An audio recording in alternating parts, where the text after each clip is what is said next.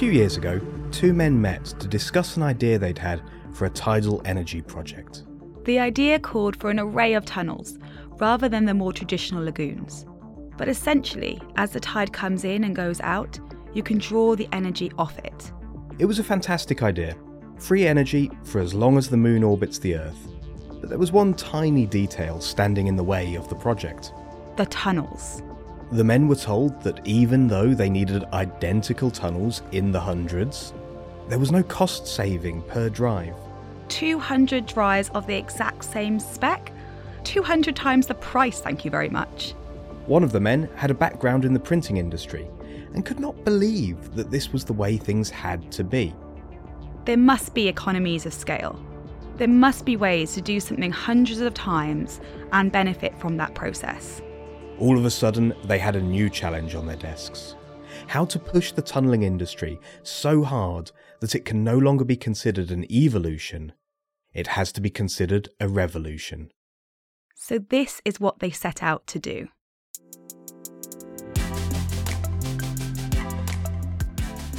Hello, and welcome to the Tunnelling Podcast, the official podcast of the British Tunnelling Society. I'm Alex Conacher. And I'm Rian Owen. In this episode, we are talking to a startup that hopes to change the way the tunnelling industry has done things.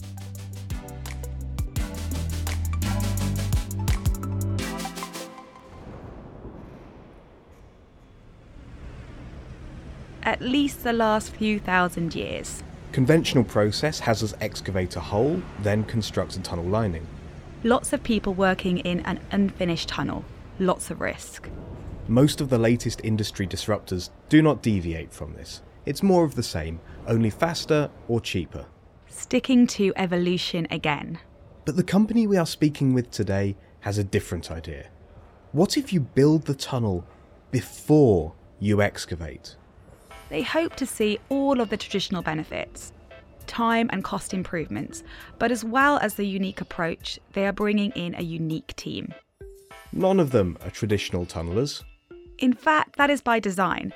They hope to gain knowledge from adjacent industries, hone it with the technical advisory board from the tunnelling industry, and change the underground construction space forever. So, let's meet one.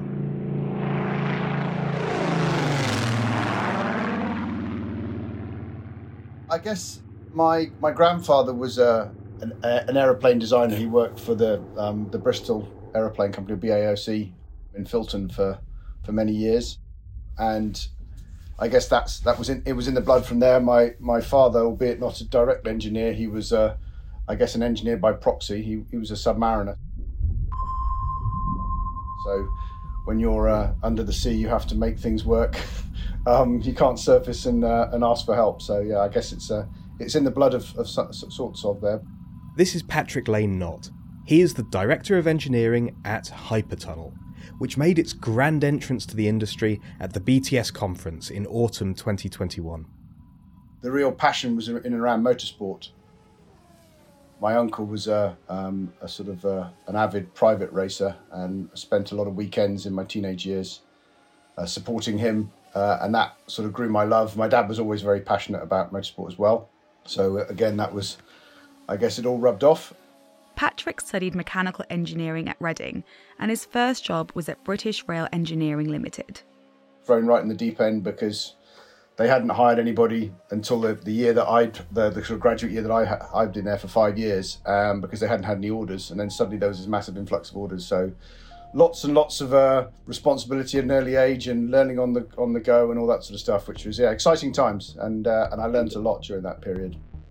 But Patrick's love of motorsport was too strong a pull. I heard about uh, um, a master's uh, degree that was starting at Cranfield University, and Cranfield have always had a, a good uh, relationship with motorsport in general. They they do a lot of the, um, the sort of testing and uh, other um, research on behalf of the FIA and, uh, and uh, the teams as well.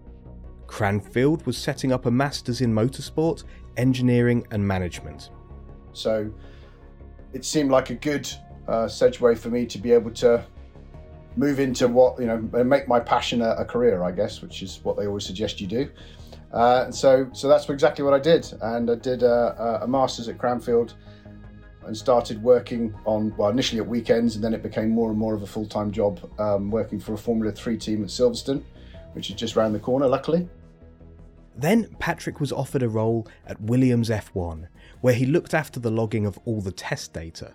You have to do thousands of tiny tests in motorsport on the brakes and gears and everything to make sure the cars are reliable. In those days, the test team was as big as the race team. I wanted to go racing because that's what I really loved. I was then offered uh, offered an opportunity to move stateside and work uh, work for an IndyCar team to actually go racing because the uh, at, at, Williams the the racing uh, the, the test team was sort of being wound down because of the regulations as they came in. Opportunity arose in the US, and Patrick went racing there for a while. After a few years, Patrick was working for a US based measurement company, working on a simulator project with McLaren Applied Technologies. So I was working in that simulation, digital twin, virtual world, but also with EVs and all this sort of stuff all coming on with the autonomous revolution. So lots and lots of activity and really sort of exciting times. A mutual uh, connection that, that introduced me to uh, Steve Jordan, the co-founder of Hypertunnel with uh, with Jeremy Hammond. The other co-founder. These are the two men that had the idea for tunneled tidal power. And I went for, I guess initially it was a, a chat that turned into a very long chat. Um, and uh, yeah, then they then they they asked me to join them and uh, head up the engineering team. We don't have any tunnelers in our in our in the core engineering team. Um, we do have a, a one Peter O'Riordan who chairs our, our, our tech board now, but um, for that first sort of year, whilst we were sort of getting the the whole uh, um, bringing the concept to life, as it were, we we didn't have any tunnelers within our midst. And that was on purpose, a strategy of Steve and Jeremy, the co founders, who decided they wanted to have a blue sky thinking approach, clean sheet of paper. Is to, to try and bring the, the, the method to life. And, uh, and that's what we did. So, you know, the team was made up, as I say, people from motorsport, people from the sort of renewable energy space, people from aviation, people from um, academia, um, people from the construction industry, but not tunneling. Um, we had geo, we got geotechs. So it was, a, it was a, a wide range, even oil and gas, and uh, there was a, there was a large wide range of, of skill sets and experience with different technologies and techniques that we wanted to try and draw on and do that sort of cross pollination. The hypertunnel argument is that the state of the art in tunnelling, the TBM, is an amazing, monstrous triumph of mechanical engineering. But just an iteration of earlier machines. There has not been a revolution for a long time. The reality is, you still on a TBM have to have a bunch of brave people sitting in there driving it um, on a day to day basis. And that's, you know, it was brought home to me on a recent visit to, to HS2 where they do have these sort of escape chambers. And it, and it sort of threw me back to, to my dad in the submarine world where they have all sorts of training about how to, how to get out of a, um, a, a, sunken submarine, and they have these deep sea rescue vehicles, deep DSRVs, that are sort of mini submarines that go on and and limp it onto the side and then they can all transfer into it. But, you know, I think reality, all submariners know that the chances of that actually really being successful is, is pretty slim. It's a, it's, I guess, a placebo to make sure that you do go down and, and, and carry on with your job. But uh, no, it was quite sort of uh, um, a, a, sort of an interesting parallel with these sort of safe boxes that they have on board the TBMs that if there's a problem they can all run to. So no, it's a, it, the, the dangers are very very real, and I think if you know in this day and age if there is a better way without having to risk people, we should do it.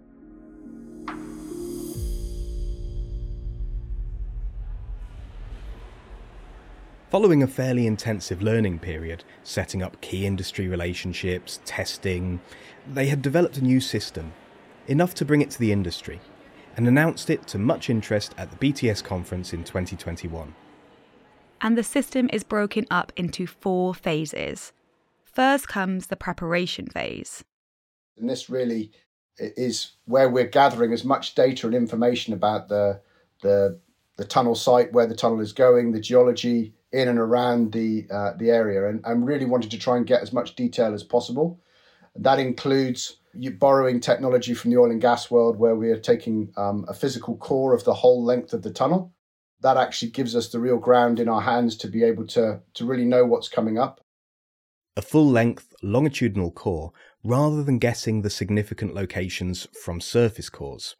Then, once we've got that core sample, we then line that um, bore. We can then put our, our geophysics tools inside and do a, a survey. And again, instead of having to to try and reach from the surface to see what's going on in the ground, we're right in, in the middle of the ground that we're interested in. So we're developing some technology that allows us to, to do those surveys from inside those pipes.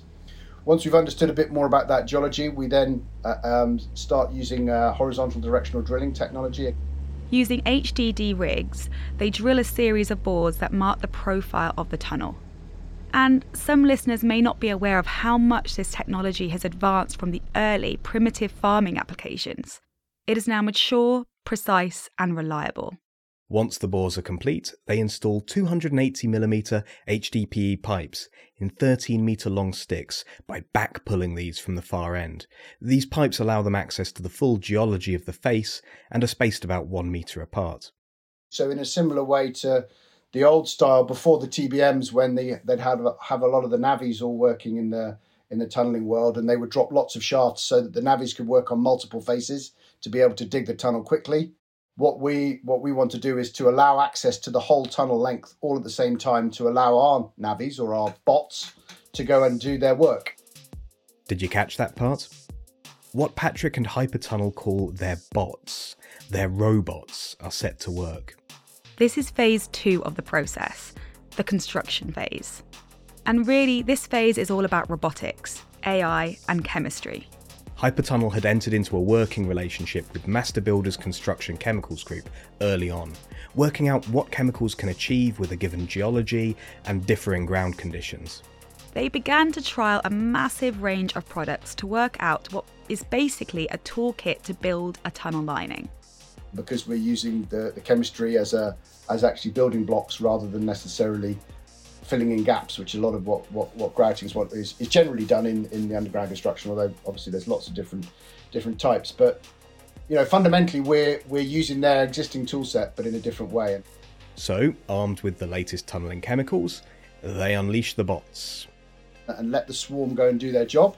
So from the information we gathered in the first phase, we can we can once we've understood exactly what the geology is and what the ground conditions are, we can then do through a bit of AI and um, uh, data analytics of all that information, we can then decide what chemistry we need to put in the ground at any point to be able to create our structure to get the strength that we need. At this stage, they effectively create a task list for each of these bots. Very small jobs, but like an ant colony or termite mound, thousands of units with simple tasks to do can work wonders. It suddenly becomes a massive um, game changer as far as the productivity and the efficiency, because if you have a problem with one of those elements, all the rest of them are still working away. So the bots go to their assigned spots, put the necessary chemistry in, and form a tunnel.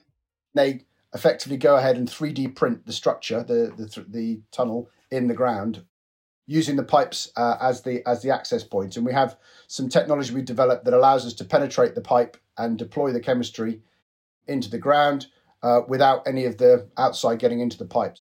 The pipes are kept as clean as possible so the bots can move around.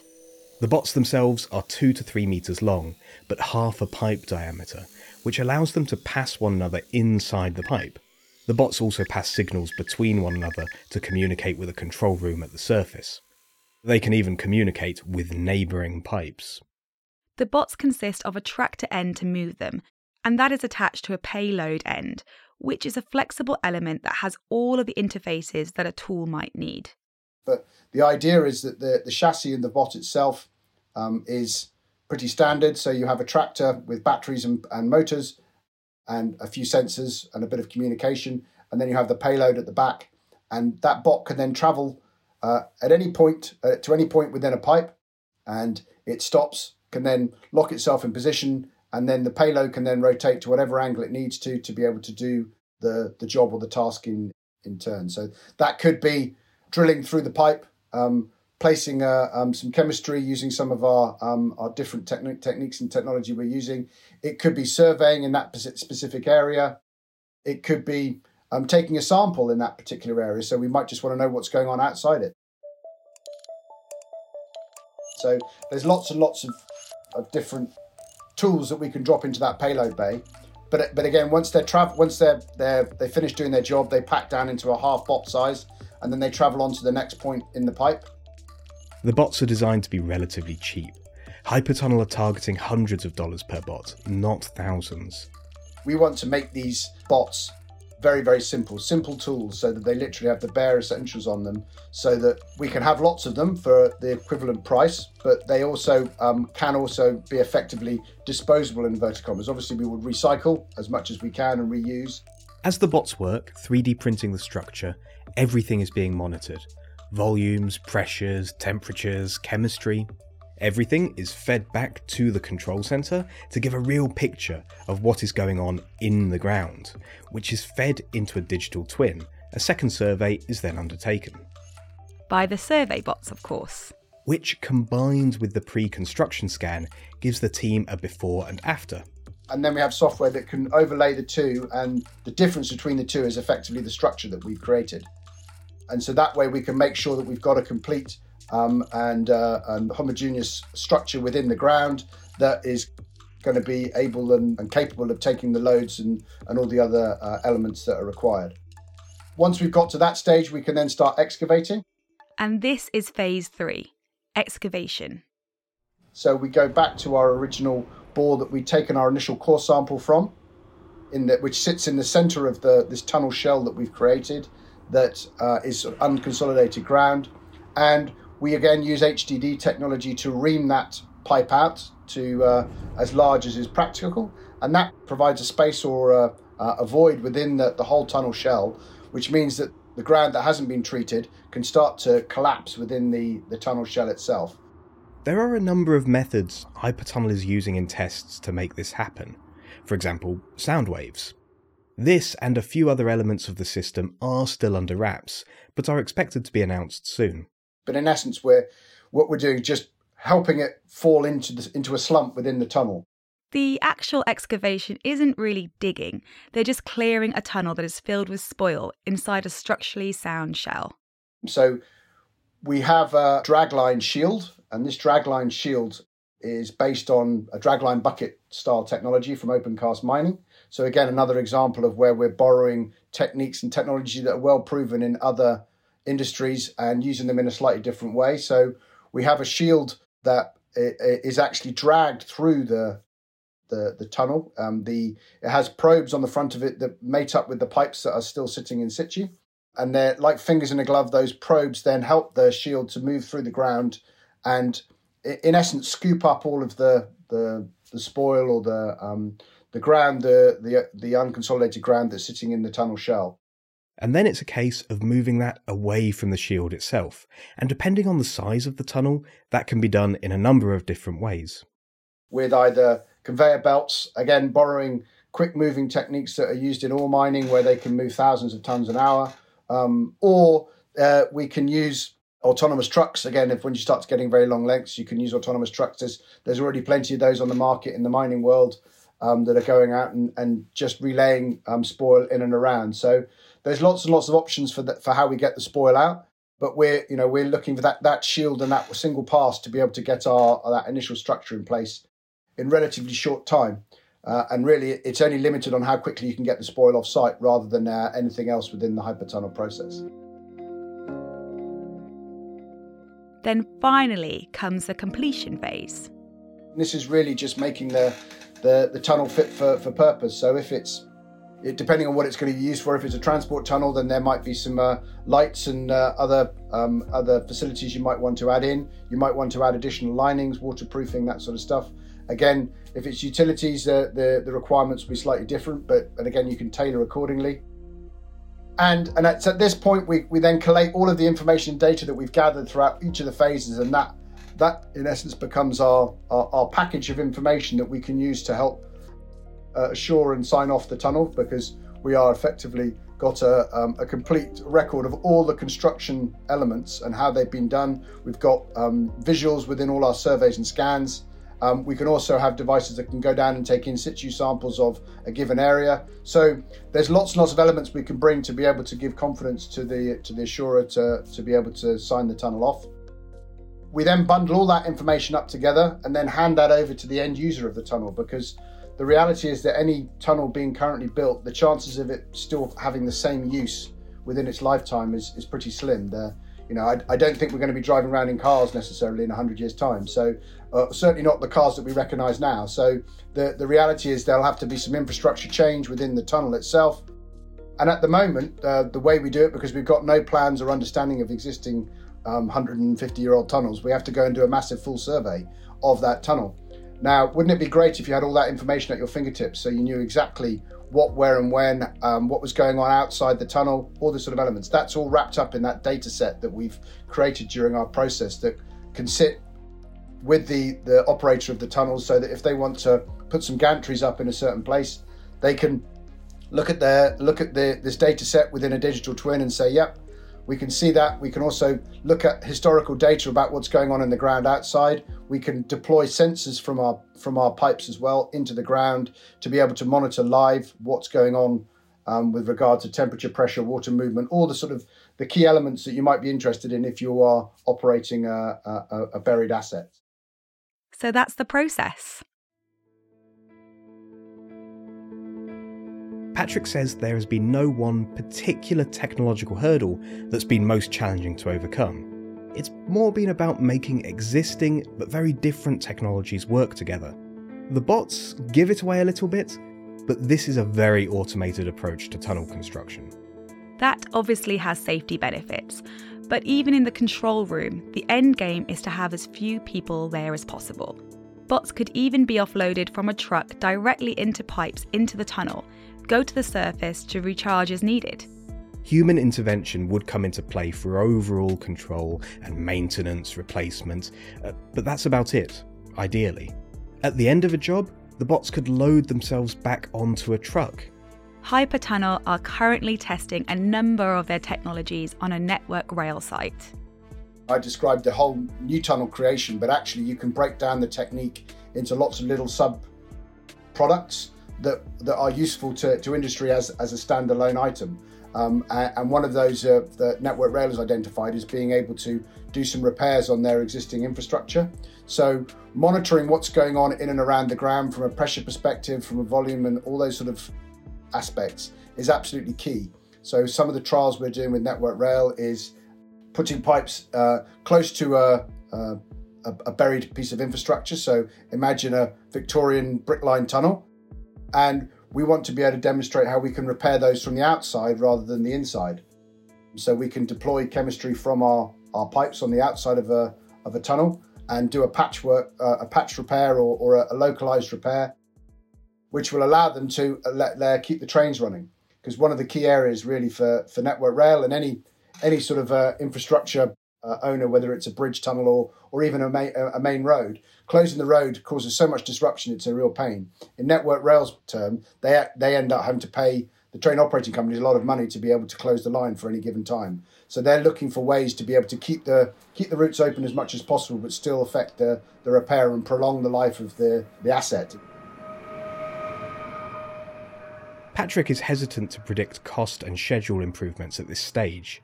He's modelled them but he says that he finds them so impressive he wants to wait for more data. In the near term, Hypertunnel's calendar is tests, trials, and analysis. But watch this space.